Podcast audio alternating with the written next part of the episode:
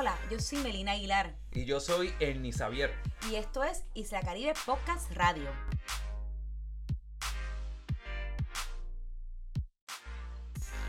Hola a todos, gracias por sintonizar el episodio número 7 de Isla Caribe Podcast Radio.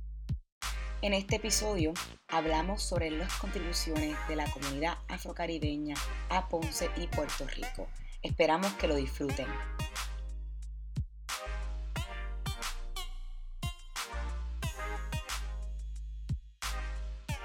Nosotros hemos querido dedicarle este episodio número 7 a, al legado, al legado de los afrocaribeños en Ponce, en el sur y en todo Puerto Rico. Y nosotros queríamos tener hoy como invitado a a, los organizadores del Festival organizadores. Nacional Afrocaribeño porque queríamos que ellos hablaran sobre el festival pero luego de semanas y días nos dimos cuenta que están muy ocupados y eso es bueno. De hecho, hoy mismo, hoy mismo, ahora mismo, en este momento que estamos aquí grabando este podcast radio y este Facebook Live, eh, se encuentran los muchachos allá en la cuarta, en el centro comunal de la cuarta, está Esencia.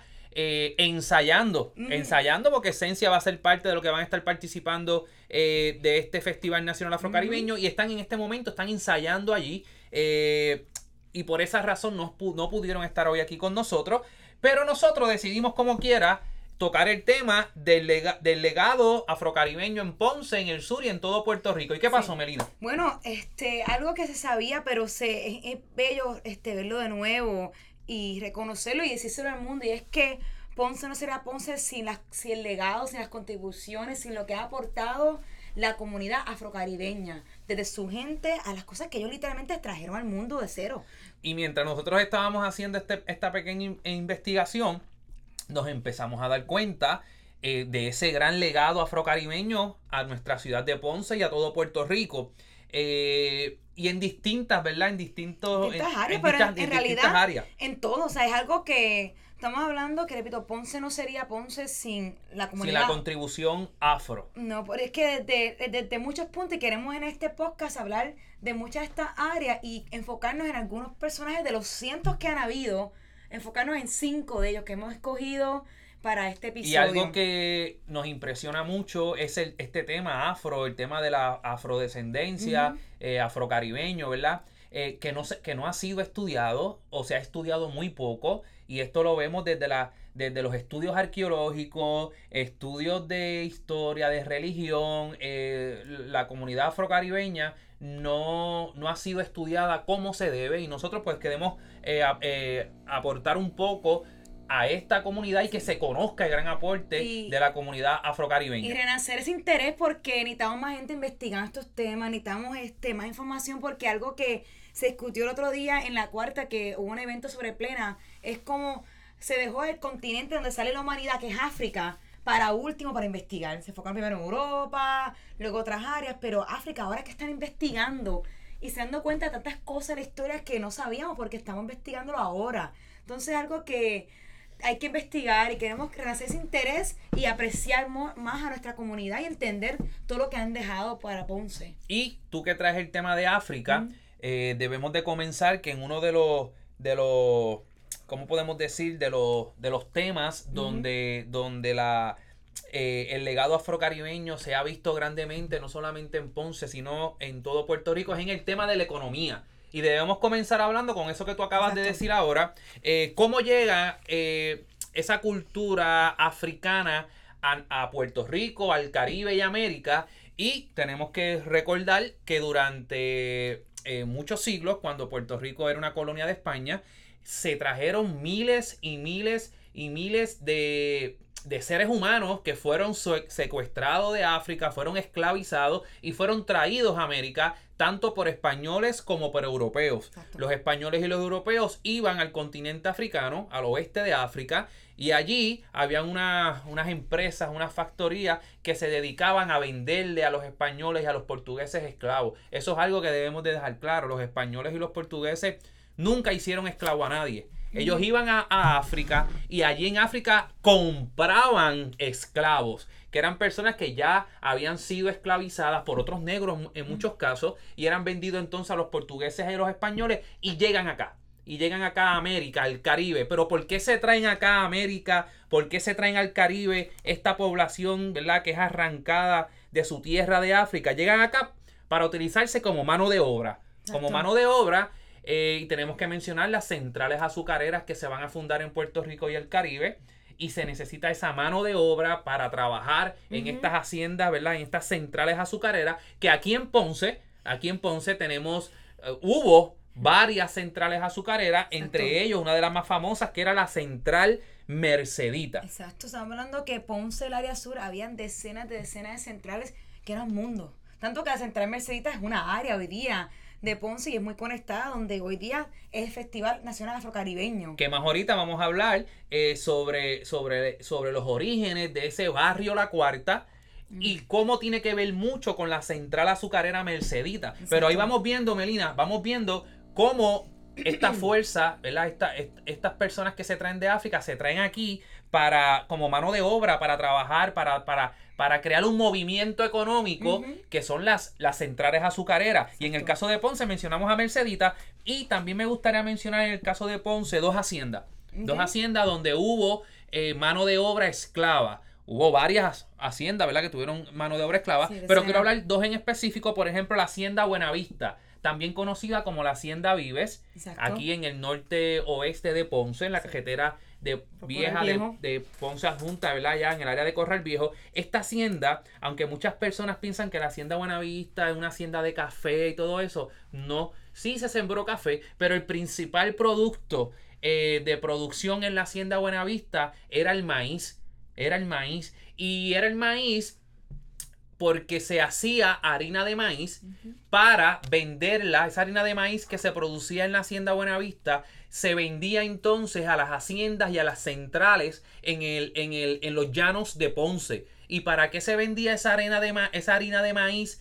Que, se, que, se, que provenía de la hacienda Buenavista para alimentar a los esclavos que estaban en las haciendas y en las centrales azucareras en la costa. Pero, ¿quiénes eran los que producían? ¿Quiénes eran los que sembraban, recogían el maíz, los que hacían, los que procesaban esa, esa harina de maíz? ¿Quiénes eran? Eran otros esclavos. Así que vamos a tener unos esclavos eh, en la hacienda Buenavista produciendo alimento para los esclavos en los llanos de Ponce. Que era la área, pues, por toda esta caña de azúcar. Estaba completamente llena de, la caña. Y otra hacienda donde yo pude registrar que hubo esclavos fue en la hacienda Burenes del barrio Tibe. No cuando se crea la hacienda a finales del siglo XIX, sino en los orígenes. Cuando se adquieren esos terrenos por el presbítero José Vicente del Toro a mediados de, mil de 1830, yo pude ver unos documentos donde este presbítero, este cura, que compró los terrenos que más adelante van a ser la hacienda Burenes, tenía esclavos, tenía alrededor de siete esclavos. Y también en la hacienda Molina, que se encuentra en lo que hoy día es el sector Pastillo de Tibe, también hubo esclavos que trabajaban en estas haciendas que eran haciendas productoras de café. Así que ahí vemos, ahí vemos, ahí vemos cómo, cómo, cómo ayudaron, cómo aportaron a la economía de, Ponce. Sí, bueno, sin ellos la economía de Ponce, que fue una economía más poderosa de Puerto Rico, no hubiera tenido ese gran poder que tuvo. Una población que vino aquí a trabajar y estuvo aquí, se quedó aquí y tenemos su legado en los barrios que son de mayoría afrocaribeño, como San Antón, que también había una hacienda cercana, entre otros barrios que hay aquí Bélgica, sectores en Ponce. Bélgica, la cuarta, que más adelante vamos a estar hablando de ella. Así que vemos cómo, cómo en la economía. Cómo en la economía eh, el afrocaribeño aportó no solamente con el sudor, sino en muchos casos hasta con su vida. en estas centrales y en estas haciendas donde eran esclavos y donde habían sido desterrados, arrancados de eh, sus orígenes, ¿verdad? En África.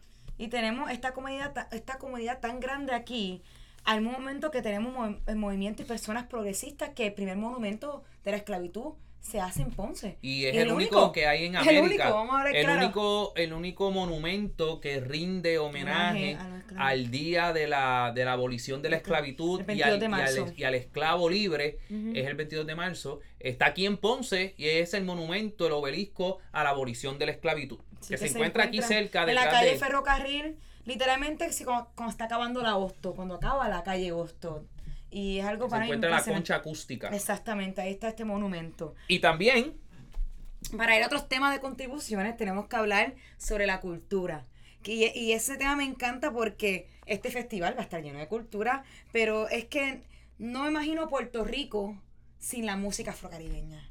No hubiera casi nada en realidad este, en términos de música. Y ahí tenemos la bomba y la plena. Que son raíces de la salsa y de otras músicas que vinieron después. Luego de la bomba y la plena, pues eh, sigue ese desarrollo de, la cultura y de la música. Y tenemos hoy día no solamente la salsa, también eh, el reggaetón. El reggaetón viene de influencia afrocaribeña full, desde Jamaica, Trinidad, muchos lugares. Así que vemos como también en la cultura, en, en los ritmos, en la música, tenemos la bomba, tenemos la plena, eh, donde, se, donde sus orígenes son orígenes de, de, lo, de lo afro, de lo afrocaribeño. También la creación de los instrumentos la creación de los instrumentos en el Caribe, los instrumentos que se utilizan para la bomba, los instrumentos que se utilizan para la plena, la mayoría de ellos eh, son de creación acá en el Caribe, eh, pues porque estaban en el Caribe y tuvieron que utilizar los materiales que tenían en el Caribe, que muchos, en muchas ocasiones eran los barriles. Lo que había en ese entorno, prácticamente, que eran los barriles pues que se usaban para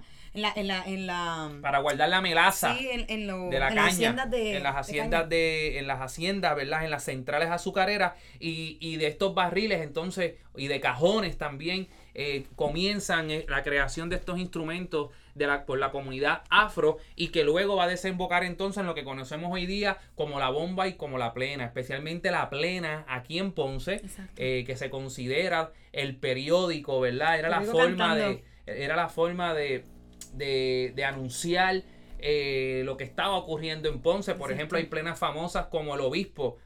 Mamita llegó el obispo, llegó el obispo de Roma, o temporal, temporal, temporal, que hablaba de la llegada de los huracanes.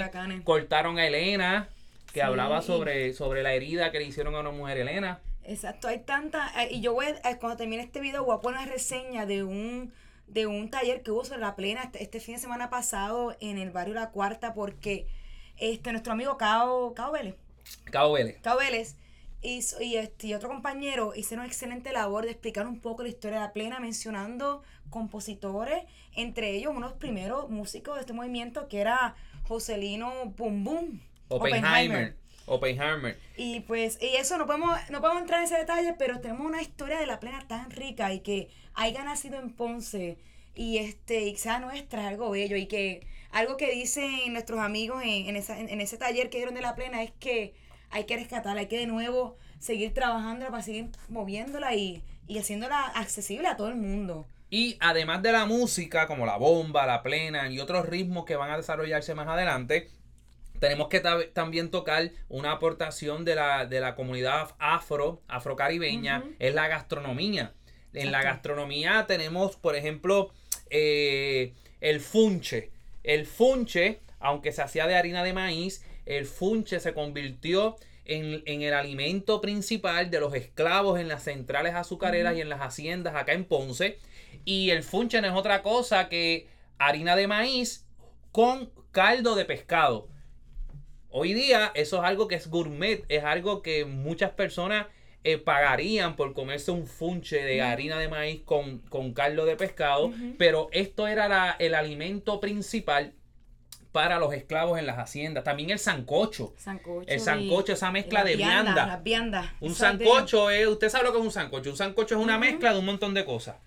Y entonces eh, se mezcla y un sancocho se hace de cabeza de cerdo, se hace de patitas de cerdo, con todas las viandas que, que tuviesen a su haber. Así que ahí vemos cómo, cómo, cómo en la música, cómo en la gastronomía tenemos una fuerte influencia de, la, de, de, todo lo que es afrocaribeño. Y algo que se nos quedó rapidito de, de la música, que vamos a elaborar un poquito después, pero quiero mencionarlo ya, es lo de la bomba, pero más que todo de esa bomba ponceña, porque se deba, este, la gente dice, ah, la bomba, piensa en Loíza pero hay que dar claro que la bomba viene de varias partes de Puerto Rico porque estas comunidades comienzan a, en su comunidad, a crear esta música. No había un auto, un carro que te llevaba de Ponce a Loíza y traer la música para acá. Es algo que la bomba no se tiene ni fecha de cuándo se funda, pero se podría decir que es la, es la música más antigua de Puerto Rico. Aunque a veces pensamos que es la danza, que se conoce como la primera, porque tenemos una fecha más o menos establecida, un año, para la bomba no porque comienza a subir diferentes movimientos de bomba en Loíza, en Mayagüez, en Ponce y en otras áreas de Puerto Rico con población grande de gente afrocaribeña. Claro que sí. Y también encontramos, ¿verdad? Eh, personas. Ya hablamos de la economía, cómo esa fuerza que trajeron de África eh, ayudó a la economía de, lo, de, lo, de, lo, de las colonias acá en, en, Euro, en, en el Caribe. Y también eh, hablamos sobre el tema de la cultura, como en la música, la bomba, la plena, la gastronomía. Pero también eh, quisimos escoger varias personas, quisimos escoger varias personas para hablar un poco sobre ella, ponceña, ¿verdad? y, que son orgullosos y se sienten orgullosos de pertenecer a la cultura afrocaribeña. Son esos ponceños, ¿verdad? Que han hecho historia no solamente en Puerto Rico, en el Caribe, en América Latina. Y por ejemplo, tenemos a, al que yo considero el, la persona más importante del siglo XX. El puertorriqueño más importante del siglo XX. Que es este, nuestro amigo don Pedro Alpizus Campo. Y pues don Pedro Alpizus Campo se conoce también como el último libertador de las Américas y quería comenzar con él no solo por lo importante que es nuestra historia, sino porque este viernes celebramos su natalicio. Aunque para comenzar a hablar de él hay que hablar sobre cómo su natalicio es un, es un tema bastante, no quiero decir controversial, pero más o menos controversial. porque, no es un tema controversial. Porque aquí en Ponce celebramos usualmente natalicio el 12 de septiembre. Y ese, ese día está correcto. Pero también el 29 de, 29 de junio también está correcto, porque don Pedro sus Campos, como nos explica la autora de este libro, Marisa Rosado, él este, tenía, pues no, no quiero decir la mala maña, pero él, tenía esta costumbre de poner diferentes fechas en diferentes documentos. documentos. Entonces, ella nos cuenta, literalmente, dedican 10 páginas de este libro a contar de cómo él puso en documentos bien importantes la fecha 12 de septiembre de 1891 y en otro documento muy importante como su acta de matrimonio, ingresión a Harvard, en el ejército de Estados Unidos, como 29 de junio de 1893. O sea, no solamente cambiaba los meses, también cambiaba los años. Y pues nosotros, pues, ¿por qué no vamos a celebrarlo entonces dos veces al año? Es tan importante que a mí no me molesta celebrarlo este viernes y en septiembre 12. Y así y mencionando que, hay una controversia con la fecha de nacimiento de don Pedro Albizu Campo, de los aportes de don Pedro Albizu Campo, podemos mencionar, por ejemplo, como tú mencionaste ahora, eh, que perteneció o estuvo en la Universidad de Harvard. Sí, bueno, este, don Pedro Albizu Campo nace en un barrio bastante pobre, un barrio que era de ex esclavo, que es como el barrio de Tenerías. Su mamá es afrocaribeña, su papá no es afrocaribeño. Papá es actually de descendencia venezolana. Y fue una persona que, tan importante que el bisabuelo Pedro Isos Campos fue alcalde de Ponce. Está hablando, venía de una familia bastante poderosa. Es su mamá, la que es este afrocaribeña, y él se cría en ese barrio, pues, más que todo por su tía. Su mamá tiene algunos problemas y ella pues muere bastante joven. Y don Pedro Isos Campos es criado por su tía. De ahí, pues, un hombre tan brillante estudia en la Ponce High y la Ponce High le da una beca a estudiar a University of Vermont y luego estudiar a la Universidad de Harvard. Que fue becado por la Logia Masónica de Ponce para que estudiara en los Estados Unidos. Estamos hablando, imagínense, estamos hablando para el, al principio del siglo XX. Imagínense esto, ir a Estados Unidos, a la mejor universidad del mundo, que todavía lo es, bueno, en los rankings. Este, va esta persona que no solamente es latina, no solamente es de Ponce, pero también es afrocaribeña. Y, y entre como los estudiantes más brillantes y de ahí comienza, ahí comienza a formarse, bueno, se forma antes, pero comienza a formarse más sus pensamientos, que decide regresar a Puerto Rico y desde acá, desde Ponce, comenzando en Ponce, a luchar por la independencia de Puerto Rico. Y como todos sabemos, la historia de Don Pedro, eh, en los años 30, comienzan, ¿verdad? O se dan unas, unos hechos en Puerto Rico muy lamentables, como la, como la masacre de Río Piedra, la masacre de Ponce. Don Pedro está eh, preso fuera de Puerto Rico, luego regresa, luego vuelve a estar preso aquí en Puerto Rico, hasta que muere en la década de, los 50, pero sin de, sin, sin, al morir Don Pedro no no se abandona ese pensamiento albisuista y las contribuciones de don Pedro Albizu Campo, que, que muchos dicen que, estaba fuera de, esta era, ¿verdad? Por su inteligencia y, por su forma de lucha. Pero también, eh, además de don Pedro Albizu Campo, tenemos también que incluir a la matriarca, la que se conoce como la matriarca de la bomba en todo Puerto Rico, que es doña Isabel Albizu. Doña Isabel Albizu este, nace en el barrio Bélgica de Ponce y nace en una calle famosa que Héctor Lavoe hizo famosa en, la, en, Bélgica, que es la calle 6. Allí en la calle 6 de Bélgica, donde Héctor Lavoe menciona tanto que se pasaba jangueando, pues allí, allí nació Isabel Albizu, la matriarca de la bomba. Eh, Isabel Albizu se dio cuenta para finales de los 70 de que el movimiento de la bomba en Ponce y en Puerto Rico estaba decayendo. y ella junto con su esposo, eh, Ito Santiago, deciden entonces fundar eh, lo que se conoce como el ballet folclórico Bambalué en 1979.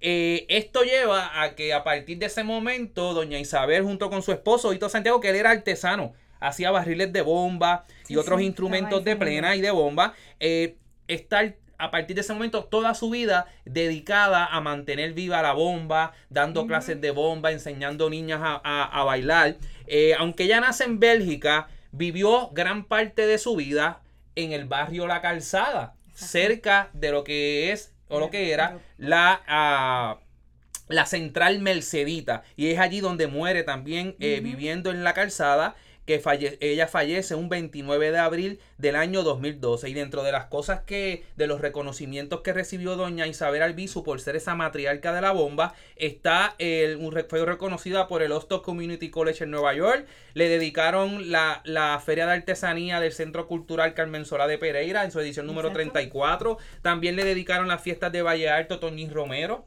Y en honor a ella debemos mencionar que se crea y se funda eh, por el amigo Archie, por el amigo Archeval, funda lo que se conoce como la Escuela de Bomba Isabel Albizu, que durante los sábados dan clases de bomba, de bomba, de baile de bomba en el Centro Cultural Carmen Solá de Pereira. Y hemos tenido la, oportunidad de, de nuestros recorridos todos los sábados de poder no solamente verlos practicar, pero a veces ser parte de la clase. En verdad algo, es un, es un labor que yo admiro tanto porque están manteniendo y pasando esta tradición de la bomba y también la plena, porque en verdad la escuela se conoce como la escuela de bomba y plena. Y saber al viso. Y saber al viso. Entonces estamos hablando que no solamente están enseñando esas costumbres, están haciendo accesible al público. Y mencionaste, y mencionaste que en el recorrido de los sábados de la Caribe. Caminando Ponce, los recorridos que nosotros hacemos caminando Ponce, lo que son los días sábados. tenemos la oportunidad de entrar al Centro Cultural Carmen Sola de Pereira y ver esas clases de bomba y plena eh, ofrecidas por la escuela eh, Isabel Albizu. Y recomiendo a todas las personas que estén interesadas en aprender bomba y plena, no pierdan la oportunidad, las clases comienzan en agosto y ahora mismo están de vacaciones, pueden encontrarlo en Facebook como la escuela Isabel Albizu de bomba y plena y en verdad, además de que es bastante económico, en verdad, es algo súper económico, es una comunidad súper chévere y esta oportunidad de aprender bomba y plena en Ponce no se, da no, se da en otro lado. Tienes que hacerlo ahí en el Centro Cultural Camisa Pereira con esta escuela de bomba y plena. Y continuando con ponceños afrodescendientes que han puesto el nombre de Puerto Rico, de Ponce a nivel mundial, tenemos en la parte de artista, de obra de arte, tenemos a Wichi Torres. Y Wichi Torres, este, primero que todo, que es una persona que todavía vive. Él nació el 29 de marzo del año 1952 y este, yo lo conocí hace poquito, o sea, desde que pude aprender de él. Y por eso quiero que todo el mundo se entere ya de que de, este, de esta persona, este artista, que nace en lo que él llama el seno afrocaribeño de Ponce. Adivina cuál es el seno afrocaribeño de Ponce. El seno afrocaribeño de Ponce. ¿Qué es el seno afrocaribeño de Ponce? Pues yo, me imagino eh, que tiene que ser nada más y nada menos que San Antón. San Antón. Hay una canción bien chévere de San Antón. ¿Cómo, cómo que, dice? Que la cantaba, hay varias de San Antón. Yo no canto, o sea, yo canto feísimo. Pero yo recuerdo una que cantaba Walter con Macri y sus pleneros. que decía, San Antón, ese es mi barrio querido. Ah, está bueno, está bueno. Allí nací y allí yo vivo. Me gusta. San Antón, ese es mi barrio querido. Allí nací y allí yo vivo. Y hay otra bien caliente de San Antón que le gusta a Delon a nuestra directora técnica de hoy. Todos los barrios de Ponce son candela. Y San Antón es el rey de la bomba y plena. Así que nada, eso es otro día que vamos a traer aquí toda esa, toda esa plena. Pero Wichi, pero Wichi Torres, ese gran artista, es del barrio San Antón de Ponce. Y y la, este, básicamente este, esta persona que, como digo, hoy día todavía está aquí y todavía está en Ponce y tiene su taller en el casco urbano de Ponce, su obra de arte que imagino que todos ustedes han visto una obra de Wichita y no lo sabían, como yo. Yo no me he dado cuenta hasta, hasta, hasta estos últimos meses. Fue una persona que se inspira en la excitación de su cultura. Y me encanta. Estas son las palabras de él que se encuentra, este, la excitación de su cultura. Y se ve eso en toda su obra. Es algo que se puede ver de los Reyes Magos, a los flamboyanes, a vistas típicas puertorriqueñas. se considera un artista folclórico y que, y que le gusta pintar escenarios del día a día, haciendo mucho énfasis en lo que encuentra en su alrededor y también en las raíces afrocaribeñas de Puerto Rico. Tanto, Así que, Tanto que um, él fue una de las personas que pues diseñó este año la obra del Festival Nacional Afrocaribeño. Esta foto la podrán ver luego en nuestra página de Facebook y en todos nuestros medios sociales. Fue Esto que está aquí, los que nos están escuchando en nuestro podcast, lo que nos están escuchando, estamos presentando ahora mismo el afiche conmemorativo, ¿verdad? Y que anuncia eh, Festival Nacional Afrocaribeño número 20 que fue hecho por Wichi Torres. Y es una cosa bien fascinante que yo descubrí visitando su taller, que es parte de nuestro recorrido que se conoce como la experiencia de arte y fuego, que luego van a escuchar todos los detalles en nuestra página. Pues esa experiencia tenemos la oportunidad de ver algunas galerías en el casco urbano y tuvimos la suerte de poder entrar a la galería de Wichi Torres y ver cómo sus obras de arte van por temporadas, que a veces se enfoca más en los Quijotes, a veces más obras de arte que tienen peces.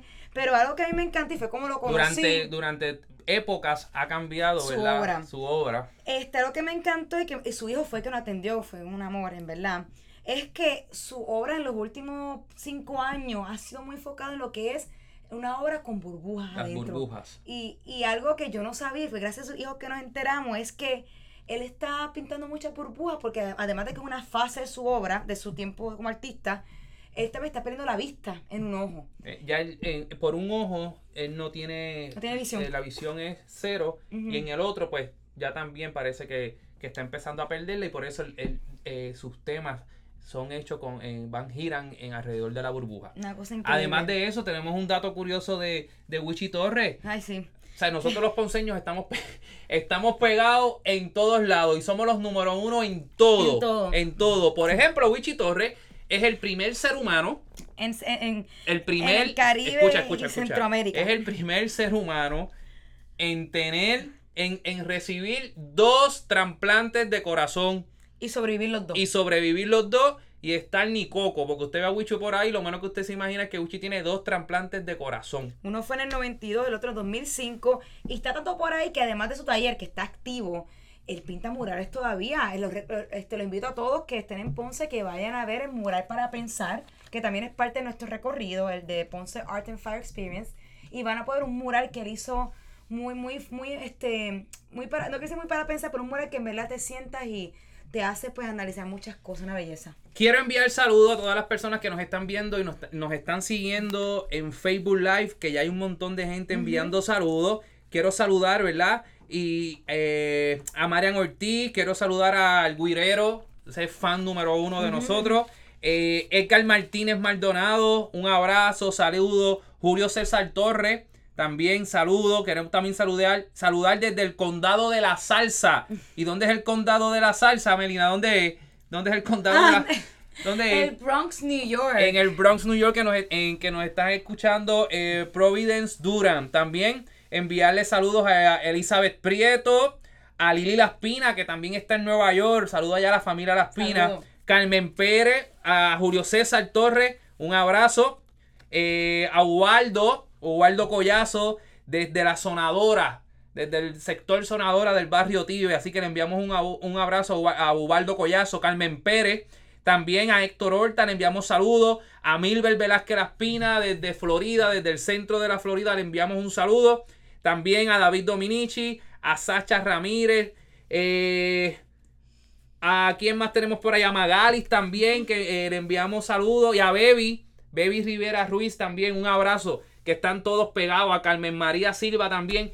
Y continuando, ¿verdad? Eh, ya mencionamos a don Pedro Albizu Campo, mencionamos a Isabel Albizu, la matriarca de la bomba, Hablamos también de Wichi Torres, ese gran artista. Y también quiero mencionar a otra mujer eh, famosísima, ponceña, conocida como el alma de Puerto Rico, hecha Hecha canción. canción. ¿Y quién es ella? Ella es Ruth Fernández. Ru Fernández, la negra, otra negra de Ponce que queremos tanto. Ella nace un 23 de mayo de 1919. ¿Sabes en dónde? Otro barrio, este. Otro barrio. que- Bueno, ya se ha repetido dos veces eh, entre personajes, entre otra mujer grandiosa, nacieron en el mismo barrio. y en el barrio Bélgica. Así que Ruth Fernández nace en el barrio Bélgica en el año 1919. Muere en San Juan en el año 2012. Eh, y esta artista ponceña es interesante porque en 1935 se convierte en una artista profesional. eh, y ya cantaba en emisoras importantes y famosas como WPRP y WPAB de aquí de Ponce. ¿Y sabes cuánto cobraba al día Ruth Fernández? ¿Cuánto Por cobraba? Yo sé que 50 centavos al día. día. ¿Y, Y cuántos años tenía? Estamos Tenía como que 14 añitos. años, 14 tenía años. 14 añitos, ya estaba cantando en estas dos estaciones de radio aquí en Ponce. Y Ruth. y teniendo un salario ahí chiquitito, pero un salario. Y Ruth Fernández también llegó, también llegó, eh, también llegó a ser senadora. Sí, senadora que- de Puerto Rico. Hay que, aquí yo tengo un listado bien chévere y tengo que mencionarlo porque es que Ruth Fernández, repito, estamos hablando, esta, esta gente afrocaribeña está brutal. Y hemos, tristemente, no le hemos dado el reconocimiento que merecen. Ruth Fernández necesita, además de una estatua de ella, tenemos muchas más cosas de ella porque todo lo que ella logró. Ella puede hacer aquí un listadito cortito, pero rapidito. Primero que todo, ella fue la primera cantante femenina que cantó en una orquesta de música popular.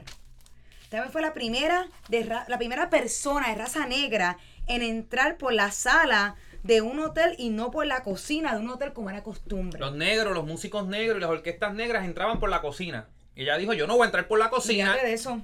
Yo no voy a entrar, yo voy a entrar por la puerta de entra todo el mundo, por La al frente. primera persona de raza negra, no la primera mujer de raza negra, la primera persona que dijo que tuvo los pantalones para decir, yo voy a entrar por aquí la sala como entran otros seres humanos. Ella también fue la primera artista latina en presentarse en el Metropolitan Opera House. Eso es en Nueva York. Nueva Ese York. es uno de los salones de ópera, si no el más importante, uno de los más importantes del mundo. Y quiero incluir, contar una pequeña anécdota rápido, y es que nuestro rey de los tenores, tenor de los reyes. Antonio Paoli, uno de sus sueños fue cantar en ese lugar, No en, en el, en el Metropolitan Opera House. House de Nueva York, que como dije es uno de los lugares más importantes en el mundo para la ópera.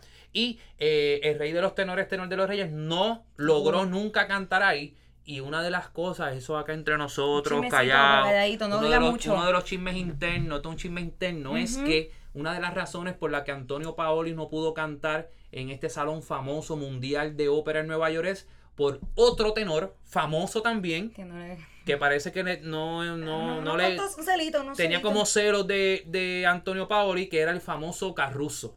Carruso era el encargado, ¿verdad?, de manejar ese teatro de ópera en Nueva York. que Paoli era mejor, Y obviamente. nunca le permitió cantar a Paoli. Ese es el chisme que se, chisme que se cuenta. Pero, hello, Paoli ya había cantado frente a los zares de Rusia, frente a los grandes reyes de toda Europa, emperadores. Así que, ¿qué más? ¿Qué más se le podía pedir a Y, y qué Paoli? cosa brutal que sea la primera artista latina, sea una ponceña afrocaribeña en llegar a tener el honor de tocar ahí. O sea, a mí me llena tanta alegría saber que Ruth Fernández fue esa persona. También fue Ruth Fernández la primera mujer afroamericana, afro afrocaribeña en ser electa al Senado en Puerto, Puerto Rico. Rico. Entonces tenemos que ella, además de ser artista de los 14 años, artista ya profesional, Fue senadora. fue senadora, la primera que tuvimos de acá.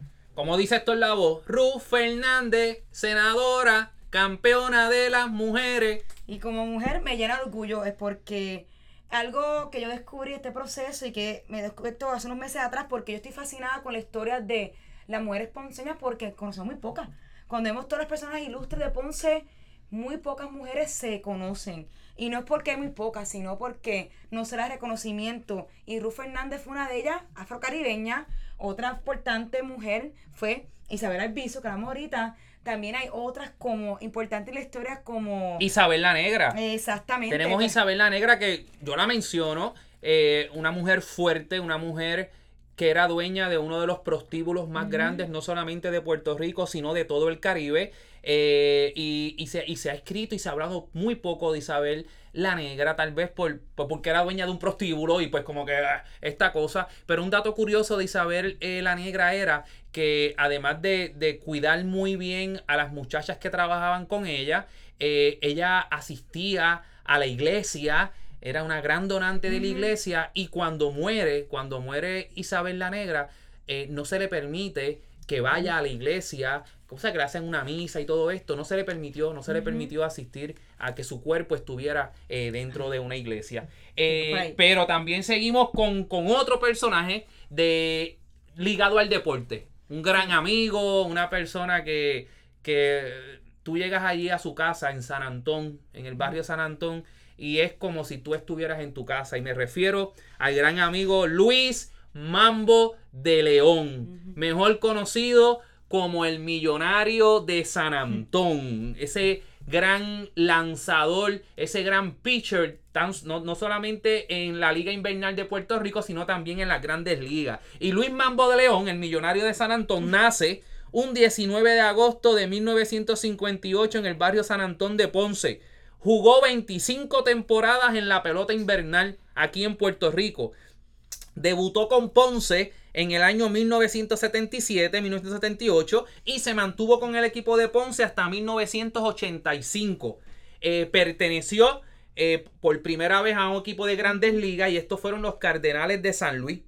Pero desde 1985 hasta el año 2001-2002 jugó con el equipo de la Sultana del Oeste, con el equipo de Mayagüez, donde ganó múltiples campeonatos, no solamente en Puerto Rico, sino también en la Serie del Caribe de donde eh, Mambo participó en 12 series del Caribe. Eh, su última temporada fue en el año 2002-2003, cuando regresa a jugar por Ponce. Esa es su última temporada aquí jugando en Ponce. Eh, y dentro de, de, los datos importantes de muchos que tiene Mambo y de muchos premios que ganó Mambo, Mambo quedó, ganó um, mayor victorias en distintas temporadas, eh, ganador de, juegos de Serie del Caribe, salvó muchísimos juegos cruciales de campeonatos en Serie del Caribe. Es uno de los cuatro jugadores que ha participado en cuatro décadas en la pelota invernal. Jugó en la, a finales de los 70, durante los 80, 90 y durante los primeros años del 2000. Eh, y también jugó en grandes ligas con otros equipos como San Diego, Baltimore, Seattle y pertenece a los salones de fama más importantes del béisbol caribeño y latinoamericano, que es el pertenece al Salón de la Fama del béisbol de la Serie del Caribe, pertenece al Salón de la Fama del deporte de Mayagüez. El equipo de Mayagüez retiró su número 23, se lo retiró, nadie lo puede utilizar en Mayagüez. También pertenece a la Galería de los Inmortales del deporte ponceño y además de esto, Mambo es el mejor pescador y criador de jueyes que hay en San Antón. Si ustedes quieren ver unos muelles que son más grandes que una batea, vaya a casa de Mambo y allí va a ver esos jueyes, porque Mambo siempre tiene jueyes allí en San Antón.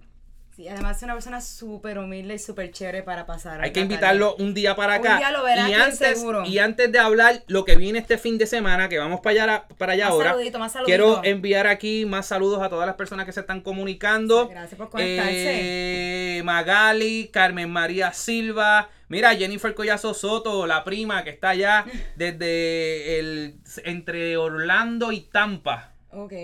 Allá por el centro de la Florida. Pegados en Estados Unidos. También quiero enviarle aquí a dos tibeños que están también en el centro de la Florida. Sí. Eh, Elisaúl Pérez Rivera y a mi prima Omaira Rivera, Mayrin. Le envió un beso y un abrazo.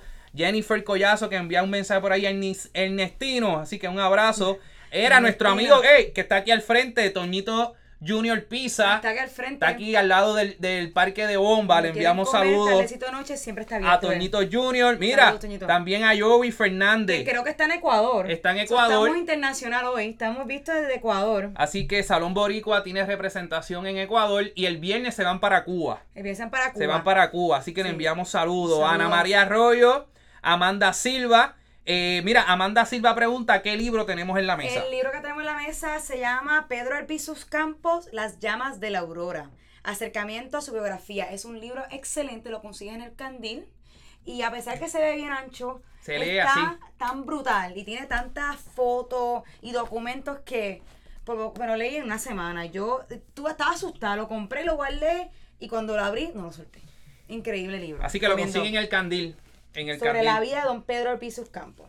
Eh, saludos a Tito Gracia, a Víctor Serrano, eh, colega arqueólogo, a Vanessa Michel, saludos también a desde Tampa, mira, a Luis Rodríguez, saludos al Casca, a Arnaldo Pérez eh, y Amanda Silva Costa que nos dice por ahí que tiene este libro y que lo leyó y que es muy buena la biografía. Perfecto. Y llegó el momento del party. Este fin de semana en Ponce hay fiesta, hay party, hay mucho afro. Sí, y algo que en este episodio solamente hablamos sobre cinco personas.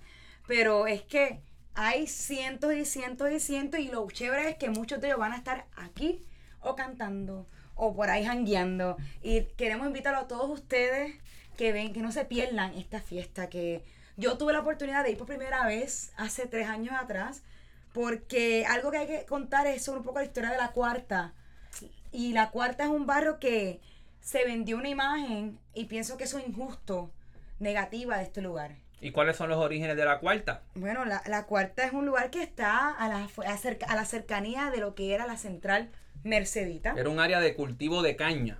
Exacto. Y ahí, en ese lugar, eh, vivían eh, empleados y trabajadores de la industria de la caña eh, de la central Mercedita, pero mucho antes de esto era un barrio de esclavos donde eh, trabajaban en la industria del azúcar, y de ahí, de, esos orígenes de, los esclavos es que surge entonces el barrio La Cuarta, donde su, su, todas sus personas, ¿verdad? Estaban ligadas de alguna manera u otra a trabajar en la industria de la caña.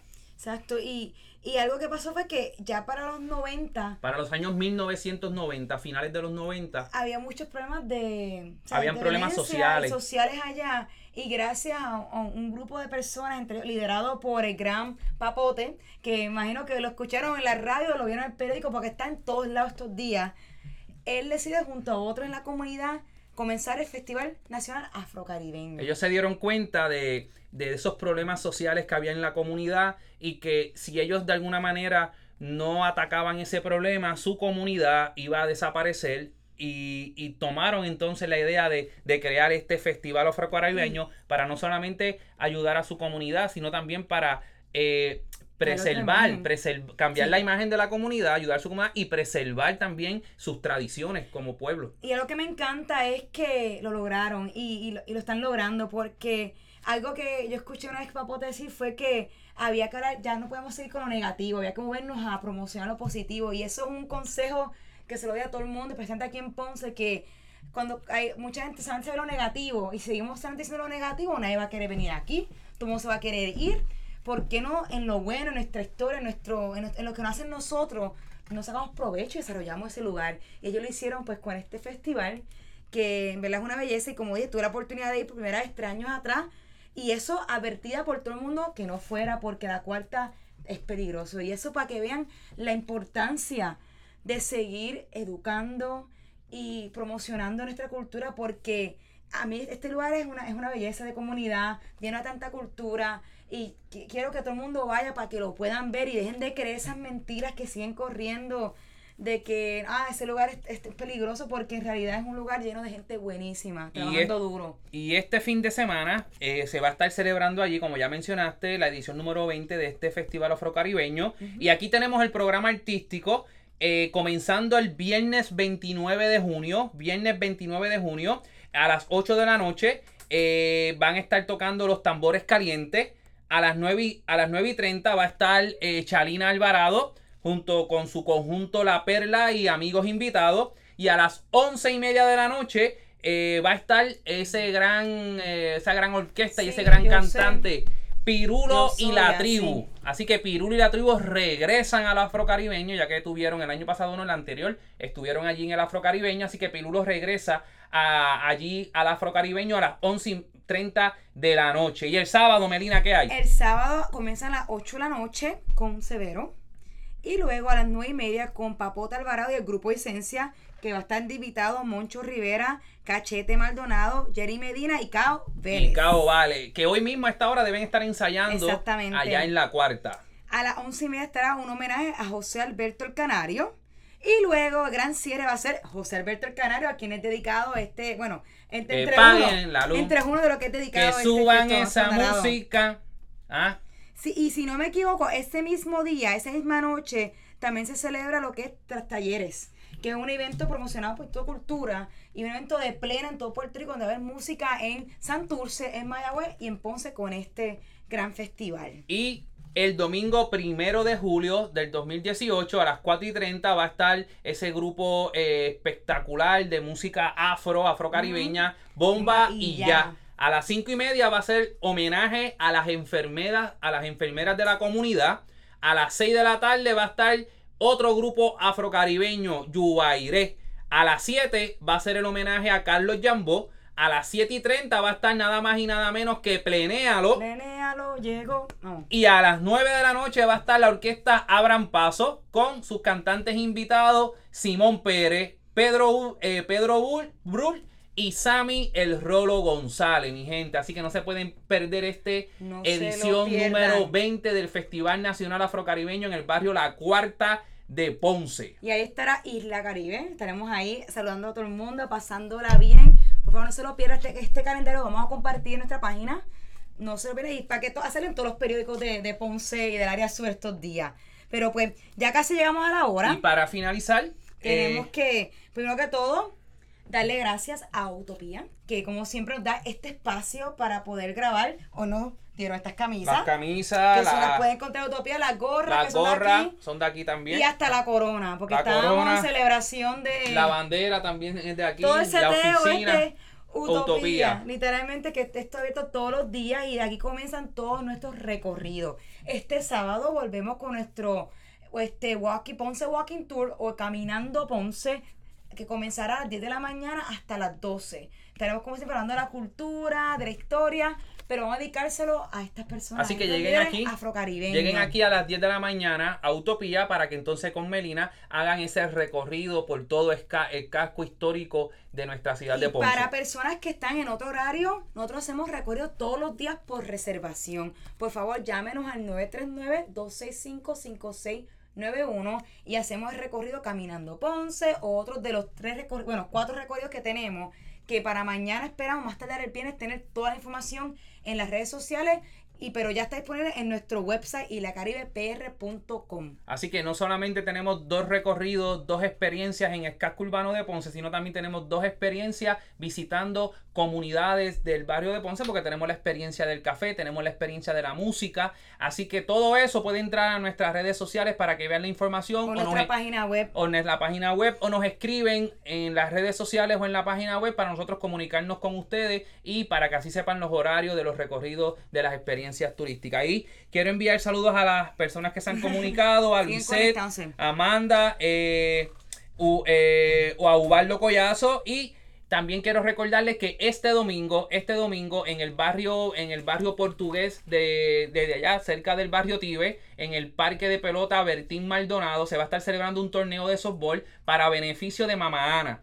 Mama Ana es residente del barrio Tibe, eh, su casa no está en las condiciones idóneas, eh, está en unas condiciones, ¿verdad?, donde casi no se puede habitar. Así que la comunidad de Tibe se ha unido para celebrar un torneo de softball en el Parque Bertín Maldonado de Portugués para sacar fondos para poder construirle una casa a Mamá Ana. Así que están todos invitados este domingo desde las 10 de la mañana al Parque de Pelota de Portugués. Y el viernes que vamos a tener, vamos a cantarle bolero en conmemoración de, de que, del día que se nos fue el cantante de los cantantes, Héctor Lavoe. Eso es este viernes a las do- de 12 a 1 en el cementerio civil, Civil. de Ponce. Así que el viernes vaya a las 12 del mediodía al Cementerio Civil de Ponce para, luego- para recordar eh, a Héctor Lavoe en el día luego de su ese muerte. evento, ese día vamos a estar en Univision. El programa ahora es le- de 3 a 5. En un momento ahí estaremos hablando sobre Isla Caribe y todo nuestro recorrido y experiencias culturales. Porque al fin y al cabo somos una compañía que le gusta hablar y compartir sobre la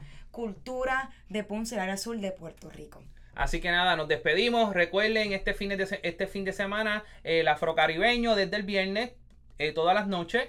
El sábado al, a las 10 de la mañana, caminando Ponce, llega aquí a Utopía y luego de aquí salen junto con Menina a recoger Ponce. Recuerden también el viernes a las 12 del mediodía en el Cementerio Civil la actividad de Héctor Lavoe y nosotros el viernes por la tarde también vamos a estar en Univisión. Sí, para otros recorridos nos pueden llamar o escribirnos por las redes sociales porque todos los días hacemos recorridos de la ciudad por reservación.